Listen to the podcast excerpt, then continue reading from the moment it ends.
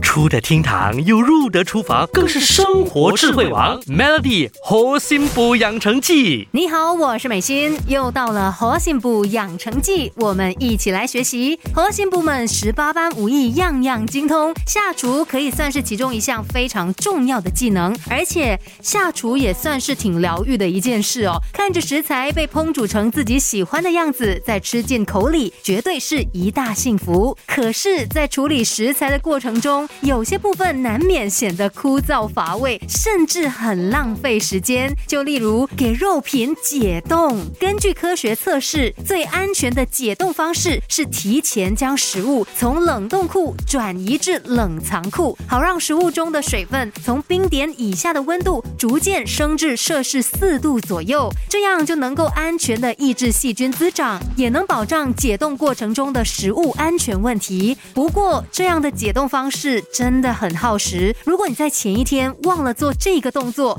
到隔天要下厨的时候才想起那躺在冰冻库里面的肉，一切都太迟了。另外呢，也有人习惯用室温解冻的方式，可能就是一早哦，把晚上要烹煮的肉类从冰箱里面拿出来，放在室温下让它慢慢解冻。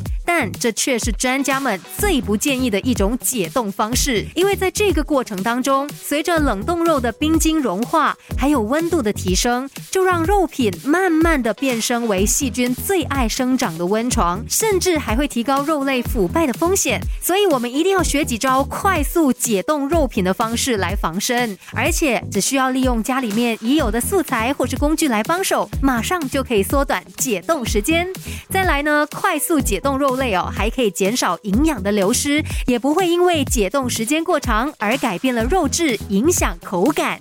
具体应该怎么做才能快速解冻肉类呢？明天的核心补养成记再来告诉你。Melody 猴心补养成记每逢星期一至五下午五点首播，晚上九点重播，由美心和翠文与你一起练就十八般武艺。嘿呀！